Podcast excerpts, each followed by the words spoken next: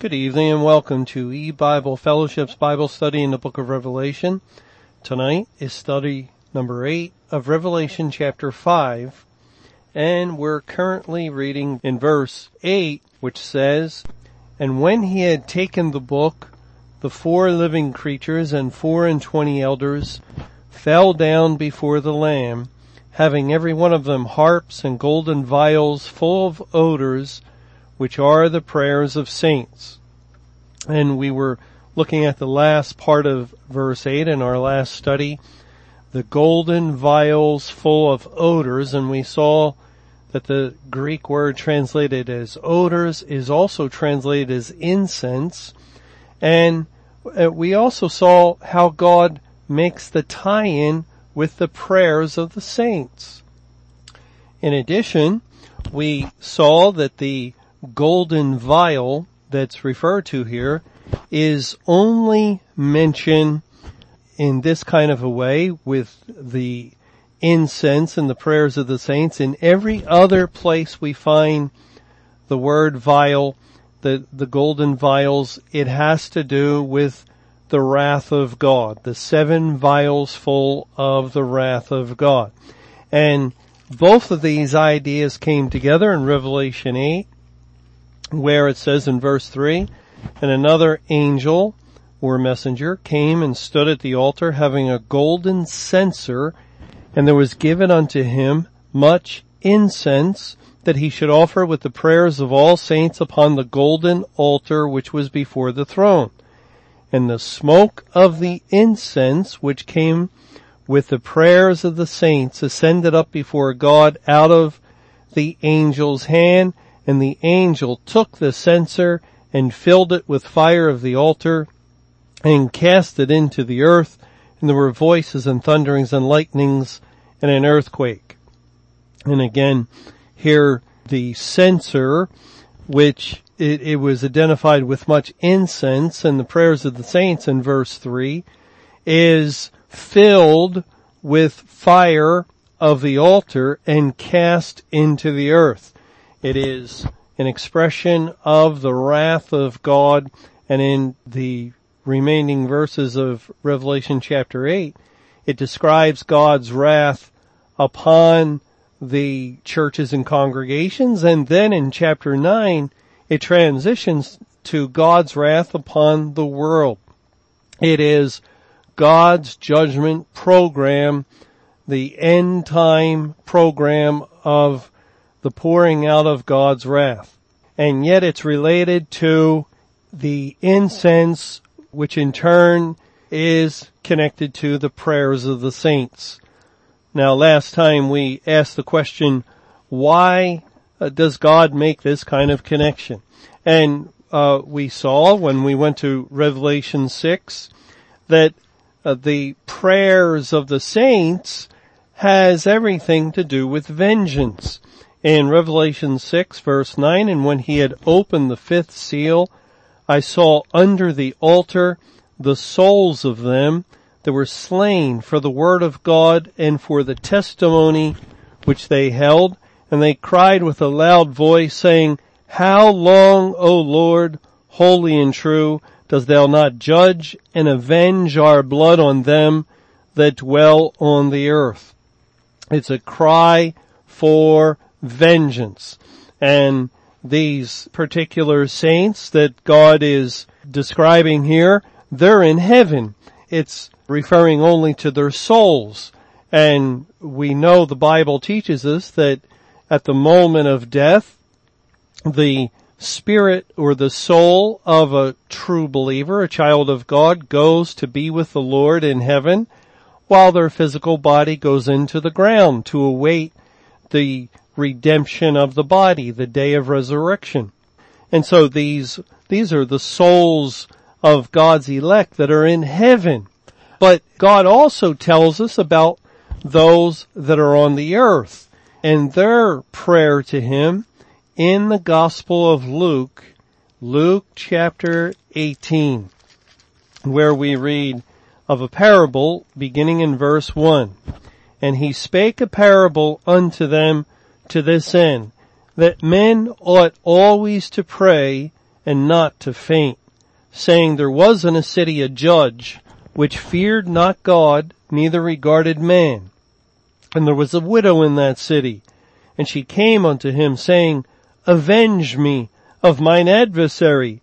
And he would not for a while, but afterward he said within himself, Though I fear not God, nor regard man, yet because this widow troubleth me, I will avenge her, lest by her continual coming she weary me. And the Lord said, Hear what the unjust judge saith. And shall not God avenge his own elect, which cry day and night unto him, though he bear long with them? I tell you that he will avenge them speedily. Nevertheless, when the Son of Man cometh, shall he find faith on the earth? And in this very interesting parable, in which the Lord is giving us encouragement to always pray, to continually pray, and not to faint. And of course, this is needed encouragement in our day as we go through this severe trial of living on the earth in the day of judgment. And this parable actually has application, special application to God's people alive at this point in time. And the widow woman is a picture of the elect who is going to a judge. It happens to be an unjust judge, but through her continual coming, she is said to weary him, and so he grants her request. And God is saying here what the unjust judge saith. That is, he's an unjust judge, and if it is brought to action by the continual coming of this poor widow woman, and he has no concern for her, he has no concern for her request, he has no concern of the rightness of it at all. Imagine God's concern for his elect and God's interest in their prayer. And he loves them. He has great concern for everything they're going through. And here they are coming to him day and night beseeching him and praying to him. And what is it that they are praying? Are God's people, the children of God living on the earth at this time, praying to God, Oh Lord, come and smite the wicked, come and destroy the earth, come and just bring fire to burn all of the wicked? No, God's people are not praying that way. Praying that way would go contrary to what the Bible tells us. The Bible tells us in Leviticus 19, in verse 18. Let me turn back there, because this is a very important law of God. In Leviticus 19:18, Thou shalt not avenge, nor bear any grudge against the children of thy people, but thou shalt love thy neighbor as thyself. I am Jehovah. Thou shalt not avenge. Well, if the law of God says thou shalt not avenge, and the people of God alive upon the earth are commanded to love their neighbor and not to seek their evil, to seek destruction, not to seek their hurt or harm in any way, then how can God liken the prayer of the elect to this vengeance? And shall not God avenge his own elect? If the statement is made that God is seeking to avenge his elect, well, doesn't that mean the elect are crying out to him for vengeance? And the answer is no. God's people, the true believers, are crying out, yes, they're crying out this way, Oh Lord, how long before you fulfill your word? How long, O Father, before you bring all of your wonderful promises to fruition, how long before the glorious expectation of a new heaven and new earth is finally answered and finally becomes a reality, as this present earth necessarily and this present universe necessarily must be destroyed for you to bring all these things to bear. Oh, Father, we wish no ill, we wish no harm come to any others. We don't want you to destroy the unsaved, because that means that you would be destroying some of our own family members and some of our neighbors, and we desire the very best for them. No, we're not praying that God come and take vengeance and destroy them, but what prayer has God impressed upon us to pray for our fellow man at this time? Well, he has taught us we may pray, having had mercy, have mercy.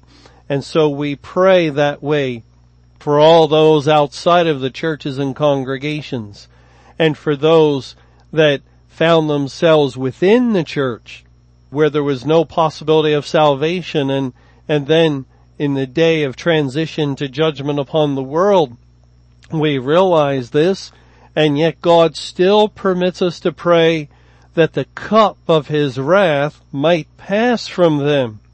And so we desire the very best possible thing that God permits us to desire for these poor people, and we pray for our neighbor that we know was in the church and while God was saving outside of the church, and now is in a position where God is saving no one anywhere, and yet we desire their good, and we pray, oh Father, if it be thy will, may your cup pass from our neighbor, and may you pass the cup from him, just as Christ prayed this prayer while he was drinking of the cup of the wrath of God while in the Garden of Gethsemane. We pray that prayer. We're continuing to pray the very best for the people around us. And yet, as we cannot deny, we have the desire that God's kingdom come, that the Lord Jesus Christ come, and come quickly. And as we have this desire and we pray, oh Father, fulfill thy word and bring to completion all things in thy word.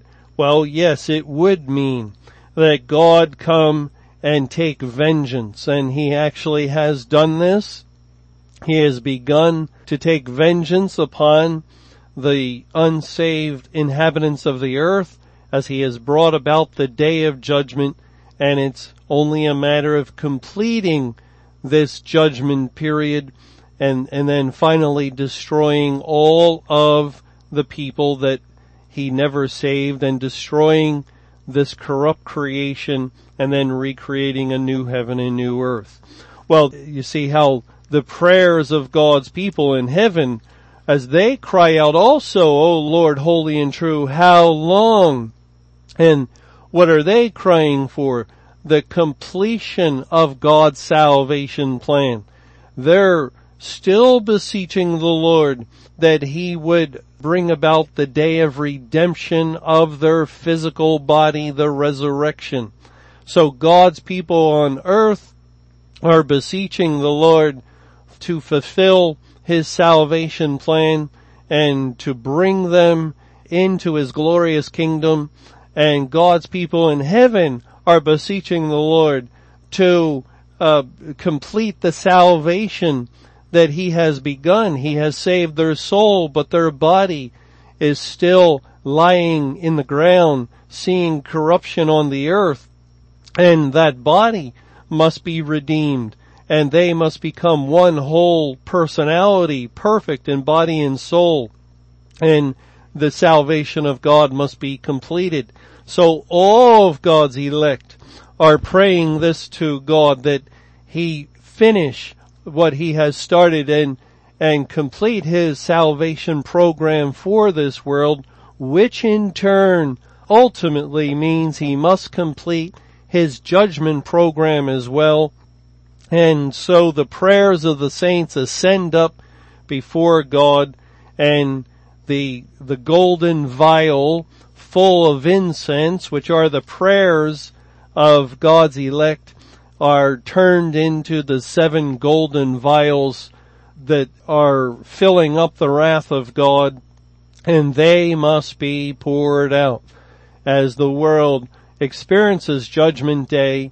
And then finally, at the end of pouring out of those vials, the prayers of the saints will have the final answer.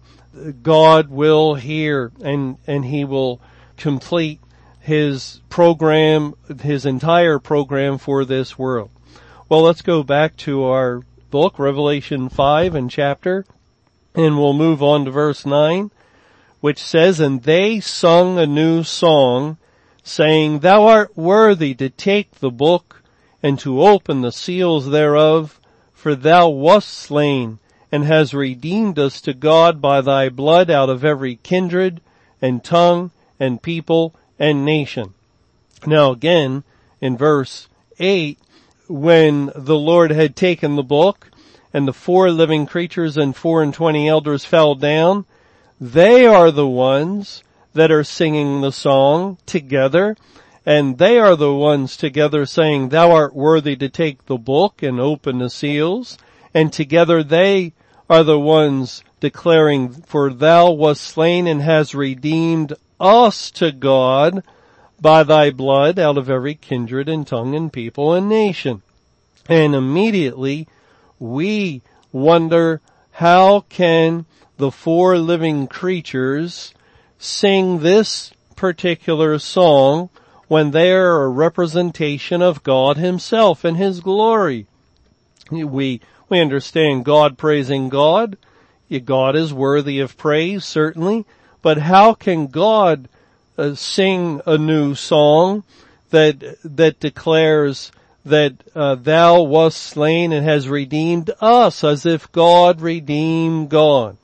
Well, we have to remember what we find in the gospel account when the Lord is speaking of separating the sheep and the goats, and he makes the statement that I was naked and ye clothed me, I was hungry and ye fed me, when he is commending the individuals that did this. And they ask him and say, "Lord, when was thou naked, or when did we see thee hungry and do these things to thee?"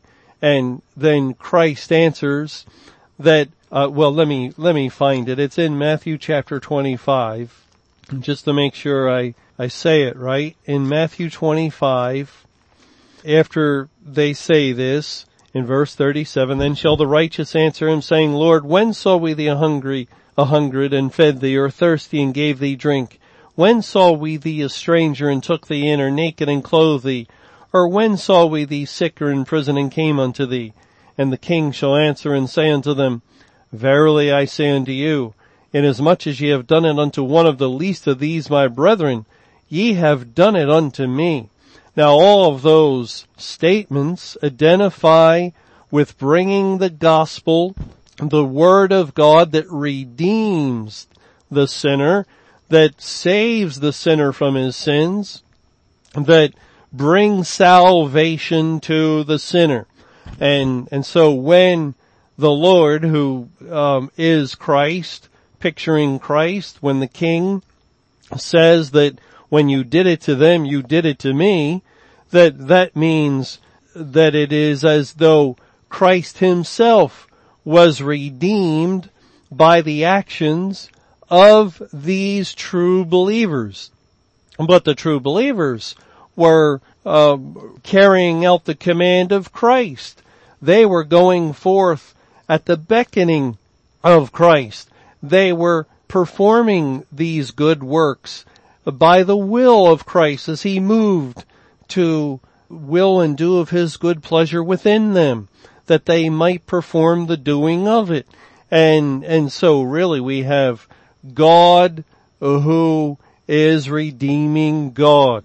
And that's what we see here in Revelation 5 as the 4 living creatures and 24 elders, which typify all the elect. They sung a new song and they said all these things, for thou wast slain and hast redeemed us to God by thy blood. So there's no real difficulty once we understand that what is done to the people of God, God likens done to him. Well, now let's look at this phrase, they sung a new song. And we find from time to time references in the Bible to a new song. In Psalm 40, it says in verse 1, I waited patiently for Jehovah, and he inclined unto me and heard my cry. He brought me up also out of a horrible pit, out of the miry clay, and set my feet upon a rock, and established my goings.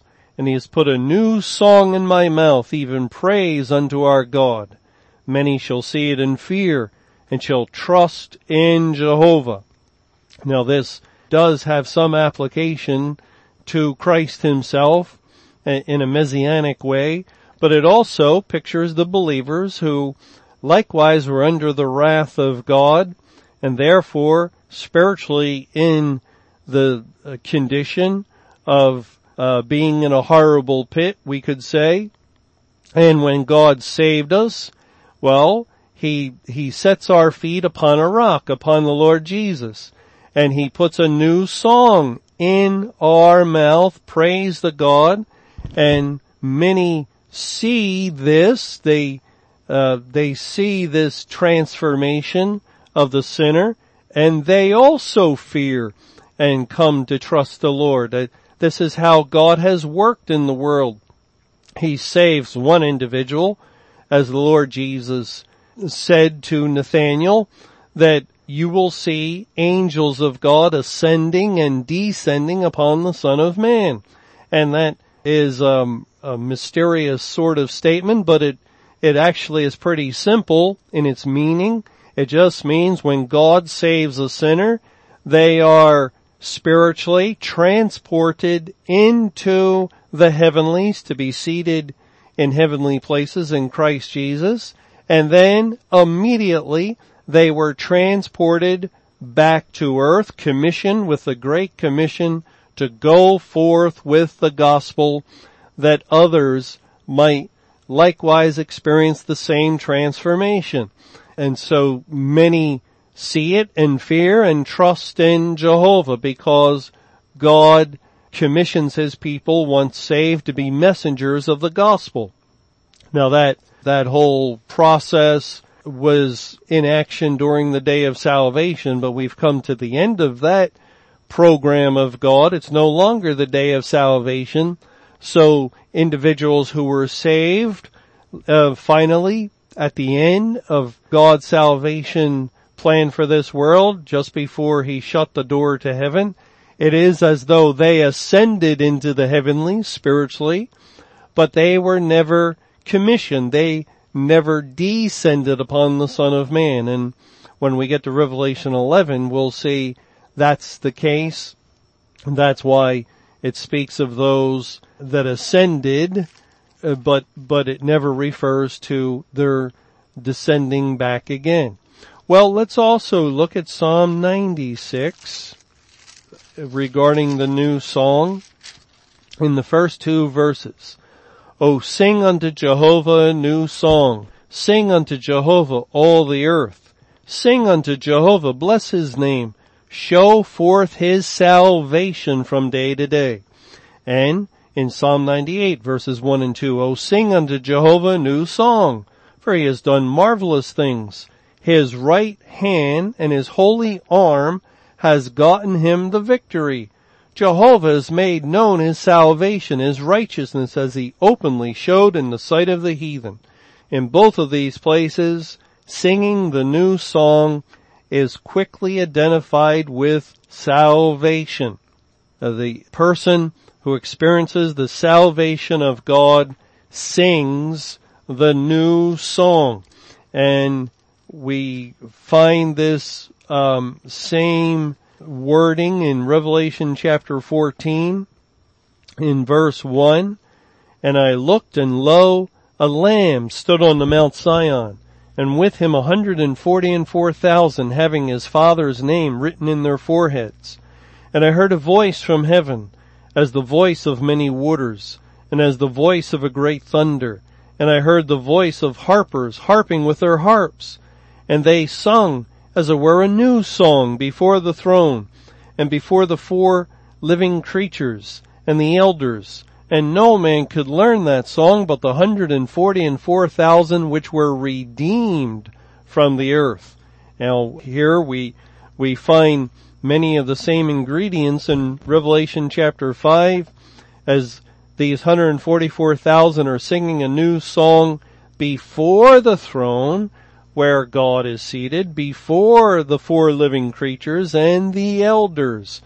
And the 144,000 here, verse 4, go on to tell us, are the first fruits unto God. They represent all of those that were saved throughout the New Testament church age, from the period of 33 AD through 1988 AD, 1955 years.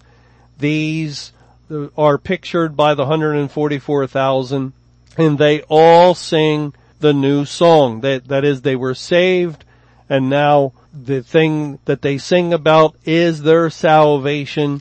God likens it to singing a new song. In Revelation 15, we find something similar with those that had gotten the victory over the beast. And this group would identify with the great multitude, because the beast is the name of Satan that God gave him exclusively for the Great Tribulation period.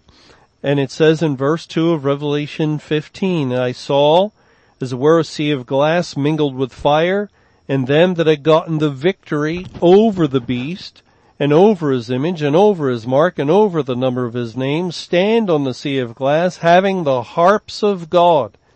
And they sing the song of Moses, the servant of God, and the song of the Lamb. Now, Revelation 5 tells us the song of the Lamb is the new song that identifies with salvation. Great and marvelous are thy works, Lord God Almighty.